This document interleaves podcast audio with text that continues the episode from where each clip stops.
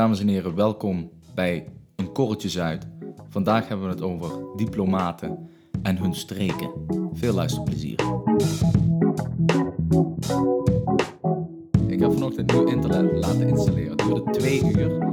Even serieus, het duurde, waren gewoon met drie man. We waren ze twee uur bezig om bij mij internet te installeren. Kabels. Ja, dat weet ik veel. Dat is die nieuwe fiber eh kabel. Maar fiber heb je toch al gewoon. En dan... Ja, of helemaal geen verstand van. Dus supersnel eh internet. Weet ik veel. Ja, ja. Het is zo mega snel. Ja? Eh, ja, echt, het is als ik al denk aan een, eh, aan een film, dan is die al half gedownload. dan is hij al binnen. dan is die al half binnen. Oh, ziek. Gast, het gaat echt helemaal nergens Ja, over. dat fiber, eh, dat ligt hier in de stad, hè? Ja, maar goed, over diplomatie. Ja, we gaan het hebben over diplomatie. En in het bijzonder over een onderdeel van de diplomatie, denk ik. Mhm. De, i- diplomaten. de diplomaten. En hun immuniteit. Toch? Ja, zeker.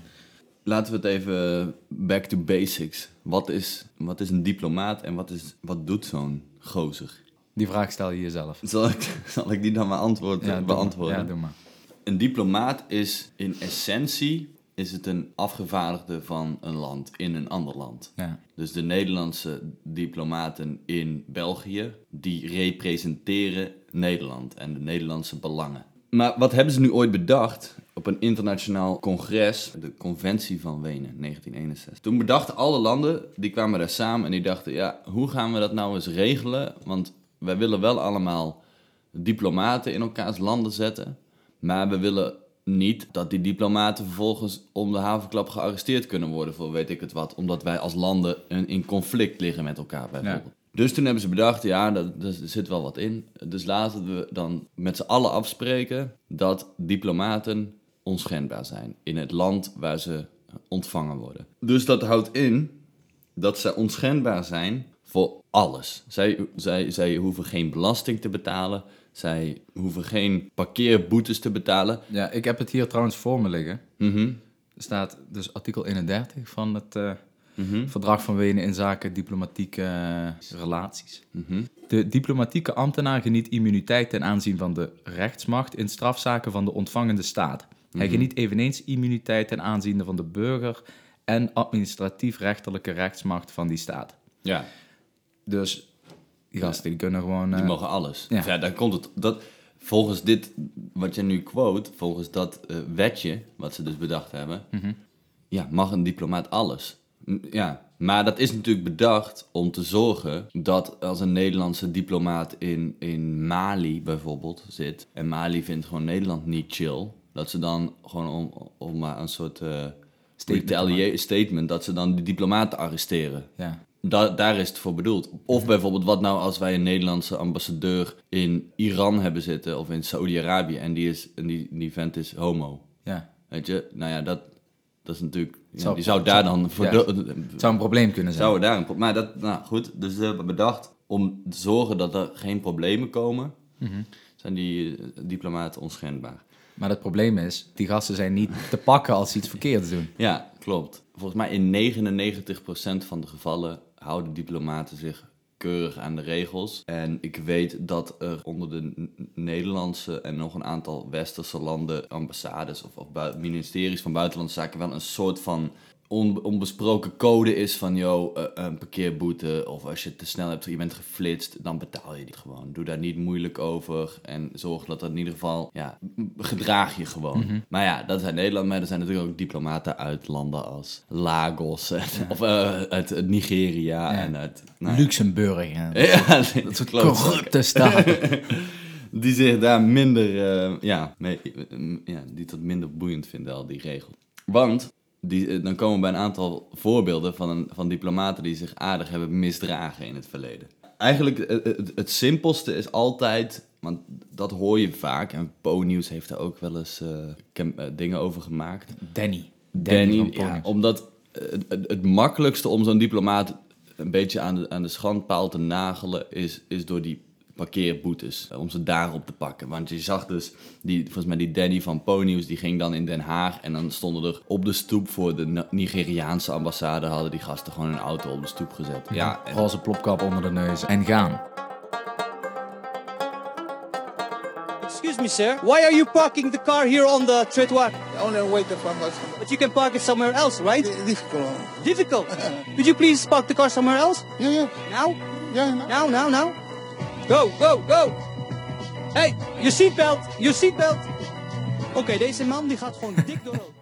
Danny, dat is echt een hilarische man. En dat, dan ben je ook wel gewoon niet slim bezig natuurlijk. Want je weet dat je, je bent gewoon asociaal. Los, los van het feit of je die boete moet betalen of niet. En als jij je auto gewoon op de stoep zet, dan ben je gewoon asociaal bezig. Maar kijk, in Nederland... Volgens de Nederlandse normen trouwens. Ja. hoor, Want eh, Maar in Nederland, volgens mij blijft dit al redelijk beperkt, dit probleem. Maar waar, zich dit, wel, dit, waar dit wel een, een groter probleem is, is eh, New York. Want New York heeft de Verenigde Naties. Die hebben dus superveel diplomaten in, dat, eh, in die stad zitten. het zal wel de hoogste diplomatendichtheid ter wereld zijn. Ja, ik denk het wel. Of in ieder geval van Amerika. Ja, ja want er zitten ja, VN-hoofdkantoor, plus nog misschien ambassades of consulaten. En ik las dat die stad nu 20 miljoen dollar aan parkeerboetes misgelopen is tot nu toe. Gewoon omdat diplomaten denken, ja, eh, bekijk het, ik zet die auto hier neer, want ik ga even een donut halen. nou ja, daar is dat natuurlijk wel een eh, groter probleem, denk ik. Of vind je dat, dat, niet zo'n, eh, dat ze niet zo moeten zeuren? Over die parkeerboetes. Ja. Ik vind dat iedereen zich gewoon moet gedragen zoals je je hoort te gedragen. Ja, maar Want ja. het punt is, op het moment dat jij weet dat je zo'n parkeerboete kan hebben, dus dat je daar niet voor hoeft te betalen, ja, dan krijg je natuurlijk Ja. eh, dan krijg je dat moral hazard gedrag. Dus dan denk je van, ja, het zal mij helemaal eh, een reet interesseren dat ik, eh, dat ik die boete krijg. Ik zet, ik zet mijn auto daar gewoon. Ja. Of ik laat mijn chauffeur mijn auto daar zetten. Nee, ik vind dat iedereen gewoon ehm, Ja. zich moet gedragen. Maar, kijk, ik vind ook, met alle respect, als, als je even ergens een auto kwijt moet... ja, ik vind het ook wel heel Nederlands om daar dan meteen eh, op te vliegen met zes boa's. En betalen. nu, we willen geld zien. Nee, dat ja. Nee, jongens, kom op, er zijn wel belangrijkere zaken. ja, Maar goed, desalniettemin, eh je moet je gewoon gedragen. Ja. Ook een diplomaat. Nou, precies. Maar daar hebben ze ook wel iets op bedacht. Want wat, ja, je kan dus niet veroordeeld worden. En in het geval van parkeerboetes, eh, ja, uiteindelijk is iedereen het er ook wel over eens dat dat nou niet... Daarvoor ga je niet een internationaal diplomatiek conflict uit, eh, uitlokken. Ja. Maar er zijn wel voorbeelden van eh, serieuzere gevallen. wa- Waar de crime gewoon iets zwaarder was. Zo was er in 1997 de Georgisch, een, een Georgische diplomaat in Amerika. En die is toen dronken achter het stuur gekropen. En heeft met zijn roekeloze rijgedrag toen een, eh, een meisje geschept. En die is eh, overleden. En Maar hij kon dus niet ter plaatse gearresteerd worden. Wat natuurlijk super cru is, want dat meisje is daar toen overleden. Maar in zulke gevallen kan het wel zo zijn. Nou, dan, gaat, dan zegt de Amerikaanse staat tegen de Georgische staat: van, eh yo, jongens, eh, jullie gast heeft hier een meisje doodgereden. En wat toen gebeurd is, heeft de Georgische staat zijn diplomatieke status opgeheven. En toen is die man, dan is hij, is hij dus gewoon een burger. En kan hij wel veroordeeld worden. Maar is hij toen veroordeeld in... Dus is hij teruggehaald om hem in Ja. Armenië te... Of sorry, in Georgië. Te, ja. te veroordelen? ja, toen is hij, ja, dus dan is hij teruggehaald naar Georgië en daar hebben ze hem veroordeeld.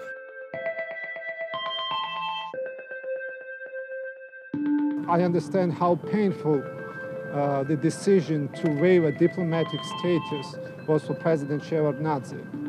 I respect my country's decision, and I realize that uh, uh, some aspects of this case are far larger than me.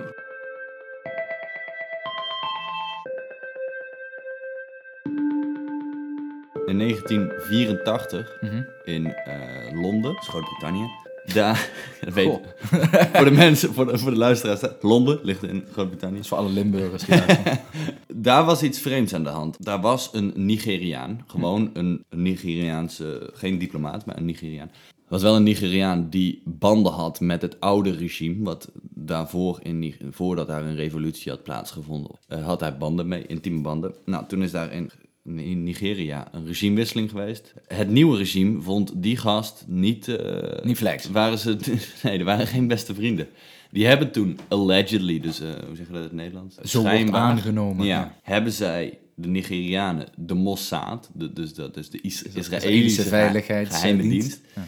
ingeschakeld met, met de vraag van... Hé hey, jongens, jullie zijn van de Mossad. Kunnen jullie niet die, die, die vent, die, daar, die, die Nigeriaan van ons... die in, eh, in Londen zit... kunnen jullie hem niet eh, kidnappen en, en... Nou, niet, niet doden, maar kidnap die gast... en breng hem hier naar Nigeria. En dan regelen wij het zelf wel.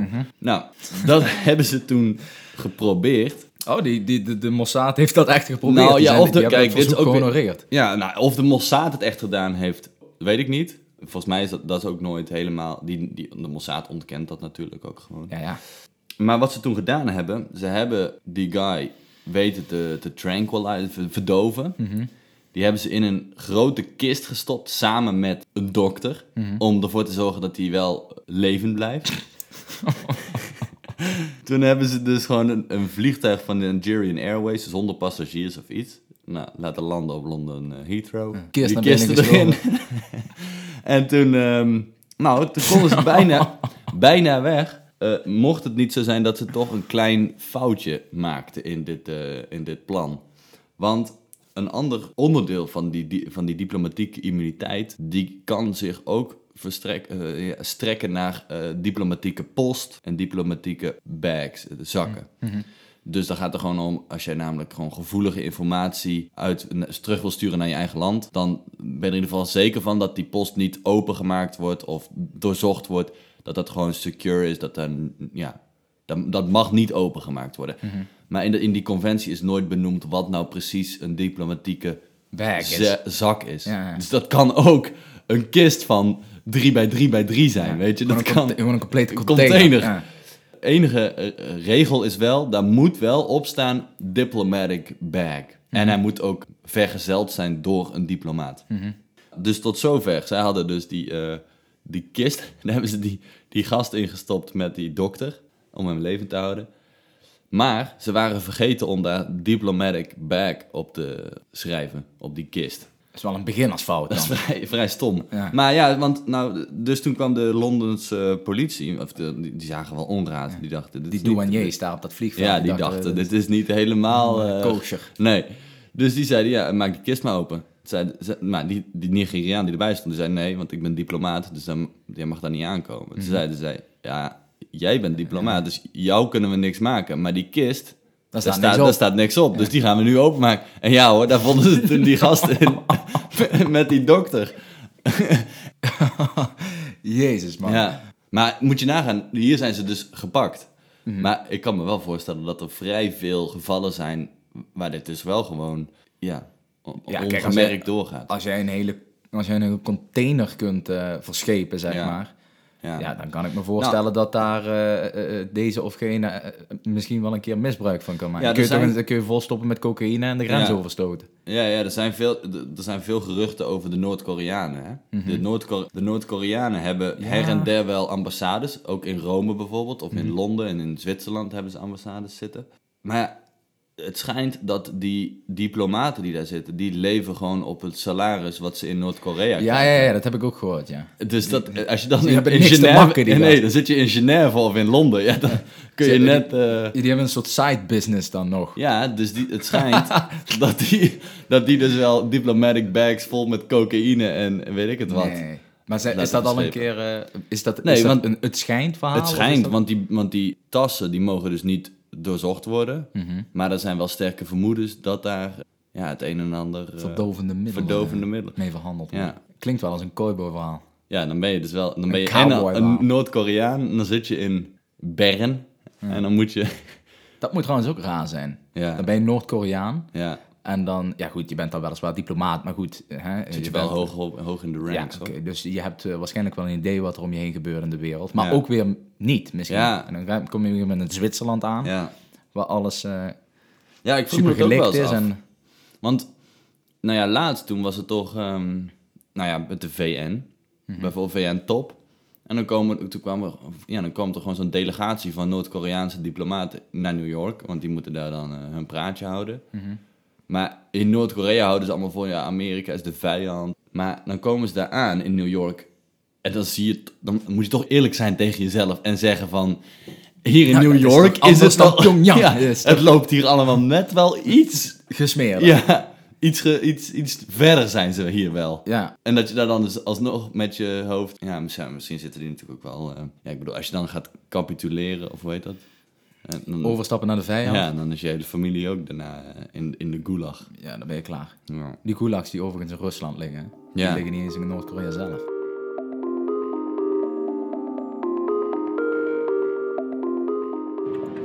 Diplomatieke rel tussen Nederland en Rusland. Russen zijn woedend over de arrestatie van een Russische diplomaat afgelopen weekend. Die Russische diplomaat Dmitri Borodin werd aangehouden in zijn woning in Scheveningen.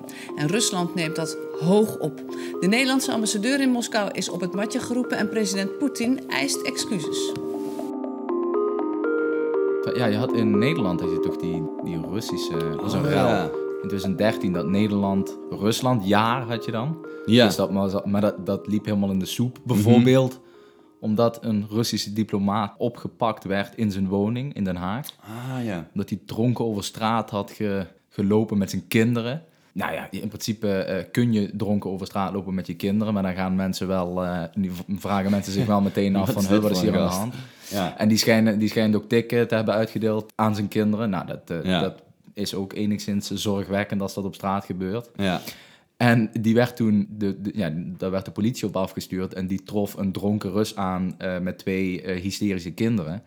Dus die hebben in hun eh, professionaliteit, on- niet wetend dat het een diplomaat was, Ja. die gast uit zijn huis getrokken en Ja. Gewoon gearresteerd. ja, gewoon gearresteerd.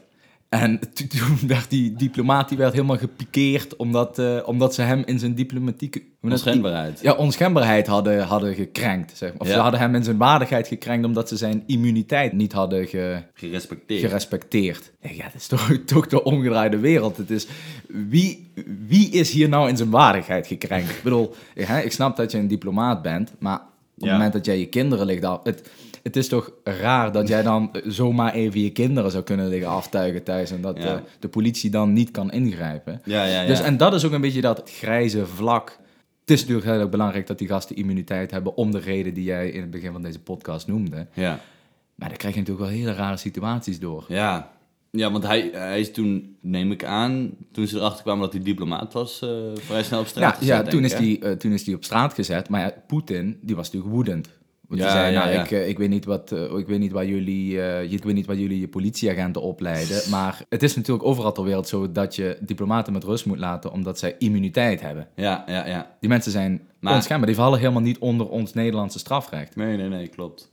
Maar ik snap dat dat op, in the heat of the moment, ja, als jij als politieagent aankomt in een huis en je weet natuurlijk niet wie, de, wie woont daar, Mhm. wie is dat, en treft een dronken Rus aan met afgematte kinderen, Mhm. Ja, en als die gast niet meteen zijn paspoort trekt, Ja, ja, Ja, dan, gaat gewoon, dan neem je hem mee. dan neem je hem toch, je hem. Dus niet lang daarna had je dus allemaal van die groeperingen in Rusland, van die vrij nationalistische groeperingen in Rusland, die dan voor de Nederlandse ambassade in Rusland dan gingen scanderen van zijn jullie vergeten wie jullie heeft bevrijd van de fascisten? Ja, Wat zijn ja, jullie voor? Ja. ik denk, jongens, met alle respect, maar dat is hier gewoon een dronken Rus die een kind aftuigt. Ja, Lijkt mij voor de hand dat we eventjes kijken wat daar aan de hand is. En inderdaad, zoals jij zegt, in de heat van de moment pak je zo'n man gewoon op. ja, ja. En uiteindelijk hebben we hem ook natuurlijk vrijgelaten zodra we wisten dat het een diplomaat was. Ja, en Nederland werd toen toch verzocht om, om excuses aan te bieden. En die excuses Ja. zijn ook aangeboden Ja? door, door Fransje Timmermans. ja? Ja, die heeft gezegd, het, het hoort inderdaad niet dat ons politiekorps niet op de hoogte is van dit soort, van dit soort zaken. Maar moeten die wijkagenten in Den Haag dan precies weten... Nou, de Volendamstraat 18, daar woont een diplomaat. En op nummer 103 woont ook een diplomaat. Dat kun je toch niet van tevoren allemaal precies nee, nee dat, weten? dat kun je niet weten. Maar ik vraag me wel af hoe zo'n arrestatie dan gaat. Want je hebt vrij snel door dat je niet te maken hebt met, met een Nederlander. Ja. Je weet als agent in Den Haag ook dat je Ja. hè, in een stad woont waar al die diplomaten wonen. Dan moet je toch wel enigszins... Hij zal ook wel geschreeuwd hebben... I'm a diplomat, I'm a ga, tenminste, daar ga ik van uit. Hè. Dus Ja. hij zal wel ken, kenbaar hebben Ja, gemaakt ja. dat hij een diplomaat is. Ja, en als dan nog Toch nog opgepakt. toch nog opgepakt wordt, dan... Maar goed, dit is even mijn, eh, dat zijn even mijn hersenspinsels. Ik weet niet, Ja. eh, ik weet niet wat, wat daar precies gebeurd is. Ja, ik denk dat het ook wel een, eh, een uitzondering is. Want voor de rest hoor, heb ik nog nooit gehoord dat er in Nederland zo'n relletje was. Nee. Dat, dat maakt het wel zo cru, hè, zo'n Wenen-conventie. Dat je dus je kinderen volledig het licht uit de ogen kan slaan. Vervolgens niet opgepakt worden, of wel opgepakt, maar dan moet het land ook nog een excuses aan gaan bieden. Ja, ja, goed, dat is blijkbaar. Maar ja, zo, eh, volgens de internationale wetgeving, hebben we dat allemaal met elkaar zo bedacht. ja, Wel vreemd eigenlijk. maar noodzakelijk. Ja.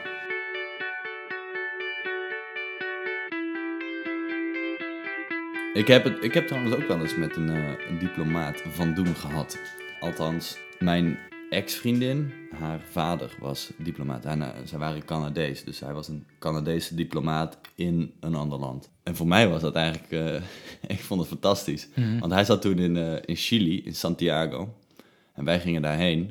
En het was meteen al heel vet. Het eerste moment dat wij hem zagen, wij waren met de bus vanuit Buenos Aires naar Santiago gekomen. Een bu- busrit van 100 miljoen uur. Komen aan in, in Vind ik lang, 100 miljoen. Ja, het is redelijk overdreven. Goed, het 20 uur. Ja. Dat was een vrij lange busrit. We kwamen aan op zo'n onguur busstation, weet je wel. Ja, zo'n groot busstation waar allemaal mensen lopen en roepen. En liggen, Ja, en dingen Nou, verkopen. en toen hadden we dus uiteindelijk contact met die ouders. Van, we staan hier, kom ons ophalen. Oké. Uiteindelijk komt die pa aangescheurd met een, met een auto. Zet hem voor ons neer. Oké jongens, kom, instappen, weg hier. Want het is hier... eh, Onguur. het is een beetje onguur. Hij woont natuurlijk ook in een diplomatenwijk, meteen eh, waar het wel veilig is. Dikke muur eromheen. Nee, het was niet met een muur eromheen. Dat niet. Het was wel gewoon... Was niet zo'n gesloten gemeenschap. nee, nee. Maar hij eh, gast weg en hij, hij jankt die auto meteen ergens over een busbaan of iets. Over zo'n, weet je, dat er zo'n afscheiding in de weg is met zo'n greppeltje of zo'n heuveltje. Mhm. Ja, Nou, ja, ja. Hij jankt die auto daar eroverheen. Ik zo, wow. Hij zo, ja, diplomatic immunity, hè?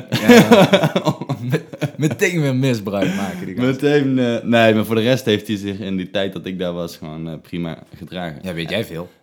Nou ja, ik, vaak toen ik bij hem in de auto zat, had hij zich gedragen. En hij vertelde toen ook over wat die regel... Hij vertelde mij over dat de Canadezen die regel hadden van... als wij boetes krijgen, dan betalen we die gewoon. Ehm, maar wij kregen wel... ehm, op een gegeven moment zijn auto mochten wij eh, gebruiken. En die auto's hebben dus een andere nummerplaat.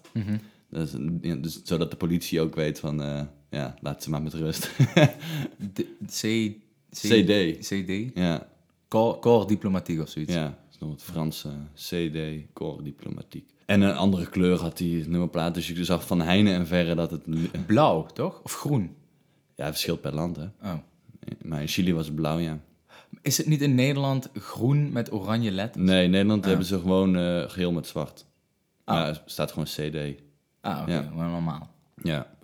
Maar ja, wij hebben toen wel die auto meegekregen voor twee weken of zo. Een diplomatiek voertuig. Ja, mocht ik... Je op, op Auke, roadtrip? Auke Roos had gewoon een diplomatiek voertuig in Zuid-Amerika Ja.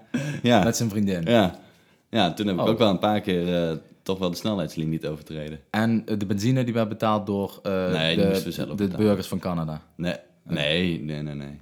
Ja, wij zelf tanken gewoon. Ik bedoel, wij, wij hadden niet de creditcard van eh pa mee, hoor. Dus gewoon zelf... En terecht. ja, en terecht. Nee, het was, hij, was niet zo'n... eh, Maar vertel eens van... eh, Ja, je hebt natuurlijk bij die man aan tafel gezeten, eh, wel- neem ik aan. Hij had wel Had hij niet van die... Ja. Ja, ja, ja, want Maar hij, bijvoorbeeld? hij, is- hij, was, hij zat al ja, 30 jaar of zo in het vak. Begonnen in India en toen in Thailand, Zuid-Afrika, Syrië heeft hij gezeten. maar wa- wacht even, even voordat je... ver- Mhm. Waarom sturen ze die man om de zoveel tijd ergens anders naartoe? Dat is om te zorgen dat zo'n diplomaat niet te veel innige connecties met zo'n land kan krijgen om dan ook de schijn van corruptie en dat soort zaken Niet te eh, wekken. niet te wekken. Maar ik denk dat het ook een beetje te maken heeft met kijk, mensen die voor het ministerie van Buitenlandse Zaken werken, die houden ervan om naar vreemde landen te gaan. Mhm. Dus misschien dat ze gewoon bedacht hebben, ja, we willen allemaal, willen we wel vette plekken ontdekken. Mhm. Dus laten we dan om de drie jaar wisselen. En niet dat Jan 30 jaar in Thailand gaat zitten, maar dat, we, dat Jan... Maar is het zo als een soort Erasmus-lijstje dat je dan kijkt van... Ja, nou, Ehm, eh, eh, land 1 waar ik naartoe zou willen gaan, dat is eh, de Verenigde Staten van Amerika. Dan zou ik het liefst vervolgens naar Ierland. Dat vind ik een heel mooi land. Ben ik een keer op vakantie geweest. En land 3. werkt het zo? Ja. Of, of, bij, ja? hem, bij hem Het, wel. het, het is dus niet zo van, ja, jij gaat volgend jaar naar eh, Brunei. ja, En dan zeg jij van, nee, daar heb ik geen zin in. dan zegt ja, Dan wel. zeggen ze, ja, jawel, je gaat wel naar Brunei. Ja. het verschilt, hè? Want ik, ik kan alleen spreken wat ik van hem gehoord heb. En hij was een Canadees. Dus eh, hij kreeg inderdaad ja, gewoon echt een lijstje. En dan eh, met tien landen of zo. En dan moest hij een top 10 maken. Met tien, hij kreeg een lijst met tien landen en ja, dan een top 10. Zoiets. Ja, het was echt, echt een heel simpel lijstje. En moest hij gewoon kiezen. Maar eh, hij zat natuurlijk wel aan het einde van zijn carrière. Hij was het hogerop. Dus dan, dan krijg je niet zo te maken met van... Nou, jij gaat nu in Pakistan zitten. Nee, Maar- dat is als je jonger bent. Want ik heb het ook... Ik heb wel met Nederlandse diplomaten gesproken. En in Nederland is het zo dat je moet solliciteren. Dus je, je bent wel aangenomen als diplomaat. Je wordt ook niet eh, aan de kant geschoven. Maar dan zeg jij, nou, ik wil graag volgend jaar eh, in Frankrijk zitten. Dan zeggen ze, oké, eh, dan gaan we jou... gaan, en er zijn nog vijf anderen die naar Frankrijk willen. Dan gaan we sollicitatiegesprekken houden. Ja. Dan gaan we kijken wie daar het best voor geschikt is. En ik heb toen zo'n diplomaat ontmoet. En die werd dus gewoon... ehm, nee, die kreeg niet wat hij wat die voor ogen had, want die werd naar Pakistan gestuurd. En die zat dan in een gated community en die mocht de stad niet uit, want dat was te gevaarlijk. Dus die had het, eh, ja, dat is minder leuk. Moest drie jaartjes eh, Ja, afzien. drie jaar daar zitten. Maar goed, Ja. ja. die man had de hele wereld over. eh, Ja, en uiteindelijk settelde die een beetje in midden Zuid-Amerika. Want hij sprak, eh, zijn Spaans was heel goed. Dus hij heeft toen in ehm, Trinidad en Tobago gezeten. En in- Maar als, ook als ambassadeur echt? Of als Hij heeft- gewoon topdiplomaat? Hij heeft ehm, heel even, in Trinidad en Tobago is hij ambassadeur geweest. Maar voor de rest was hij eh, eigenlijk altijd de tweede man. Mhm. Is Net niet. Met de, de Joop Zoetemelk van de Canadese di- ja. diplomatie. Ja, zo kun je hem, zo kun je hem omschrij- omschrijven. Alhoewel, ik weet niet, want ja, uiteindelijk, het, ik zei, het is mijn ex-vriendin en hij is daarna nog in, in Moskou gaan zitten. En ik weet niet of, wat voor positie die daar had. Maar goed, hij zat dus in ehm, één verhaal, wat hij, eh, vond hij zelf ook wel heel tof om te vertellen. Hij had dus twee dochters en toen zaten ze in Guatemala, ergens in begin jaren negentig. Boah.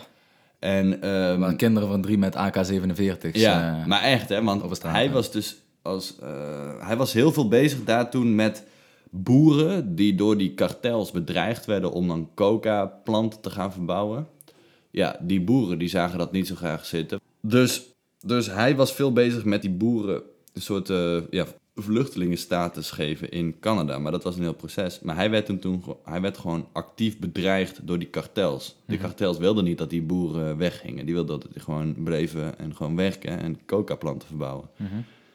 En die bedreigingen werden steeds erger en steeds erger. Dus hij werd ook al in een huis gezet eh, met een hek eromheen en een gast met een AK voor de deur, gewoon als beveiliging. En toen vertelde hij, toen was zijn, ja, zijn tweede dochter net geboren, drie maanden, zat hij thuis.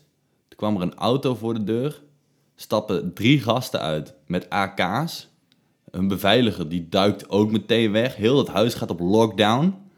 Die gasten die stapten gewoon uit een auto richting het huis om die guy gewoon eh, even Af te maken. af te maken. Toen werd het huis op lockdown gegooid. Meteen superveel beveiliging van de ambassade daarheen. En toen is hij ook meteen de dag erna met zijn gezin weer terug naar Canada gevlogen. Van, yo, dit ga ik niet, dit gaan we niet meer doen. Dit is klaar. Wat die gasten allemaal over, hebben voor een blikje Coca-Cola.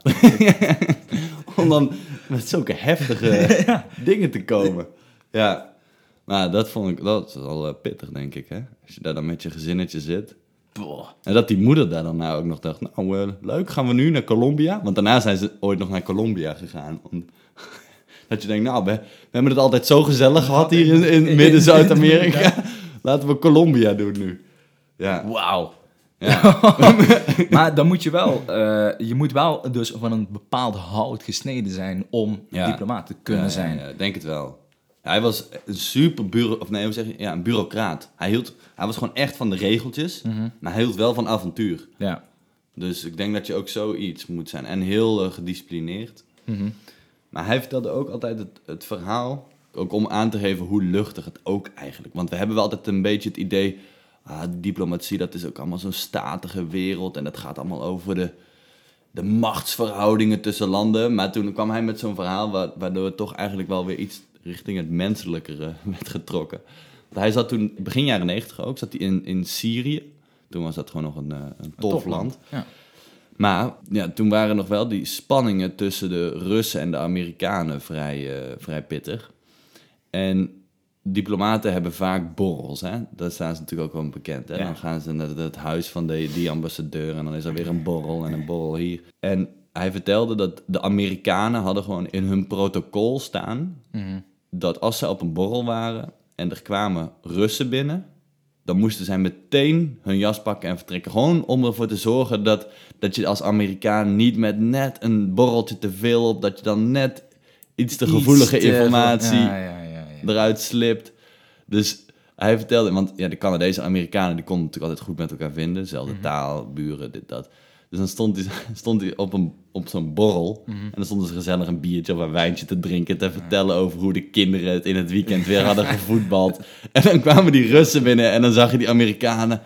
Ah, nee. Net, het begint net gezellig te... Want die Russen hadden dat natuurlijk ook door, hè. Ja, ja, Dus die gingen Dus die dan- vonden dat top. Die vonden dat fantastisch. Die kwamen dan net als het zo'n half tien s'avonds, dat het net een beetje los begint te komen, kwamen die Russen aan en dan zag je die Amerikanen. Ah, nee. ja, Ja, ja. ja, jas pakken en weg. en dan was het klaar. maar dat was ook nog in de tijd dat ze je allemaal microfoontjes Ja, opspelden ja, ja, en dat soort... eh, Trackers in je zak stoppen en zo. Allemaal dat soort spionageactiviteiten. dat is wel lachen eigenlijk. Ja.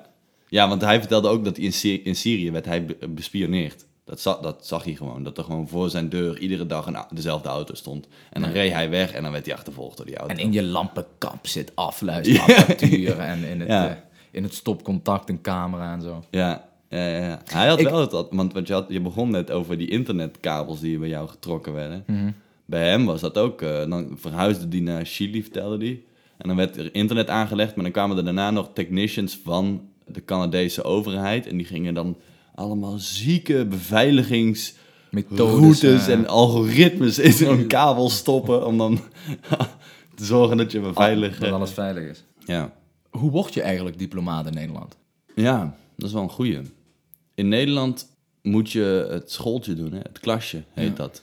En dan eh, word je aangenomen bij het ministerie van Buitenlandse Zaken. En dan is het als volgt. Je, je, kan dan, je bent dan zeven jaar lang... Je krijgt een contract voor zeven jaar. En dan in die zeven jaar dan eh, sturen ze je dus inderdaad van, eh, van links naar rechts, van onder naar boven, de wereld rond. En na die zeven jaar kan het dat ze zeggen van... Nou, Max, we vonden je toch niet geschikt. Dus eh, ga maar ergens anders een carrière opbouwen.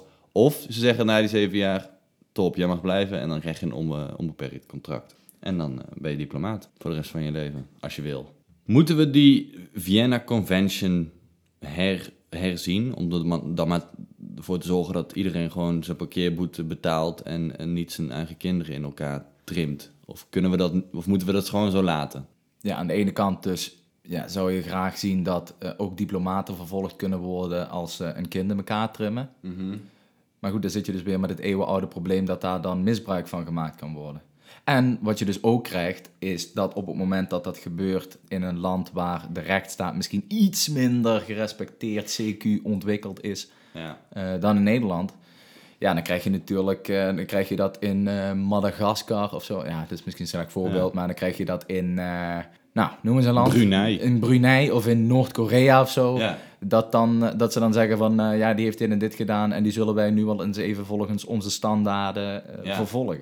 Ja, lijkt mij geen slim plan. Maar eh, ja, het, het, bij diplomatie komt het ook heel erg aan op, dat, op de, de goodwill, toch? Ja. Van, yo, hè, wij zijn Canada, wij gedragen ons gewoon netjes in andere Ja, landen. ja. Wij betalen die parkeerboetes gewoon. En we zorgen ervoor dat op het moment dat er dus echt wel sprake is van, eh, van een serieus misdrijf. Hè, en als we met gezond verstand kunnen zeggen van jongens, dit, eh, daar is die diplomaat schul- schuldig aan.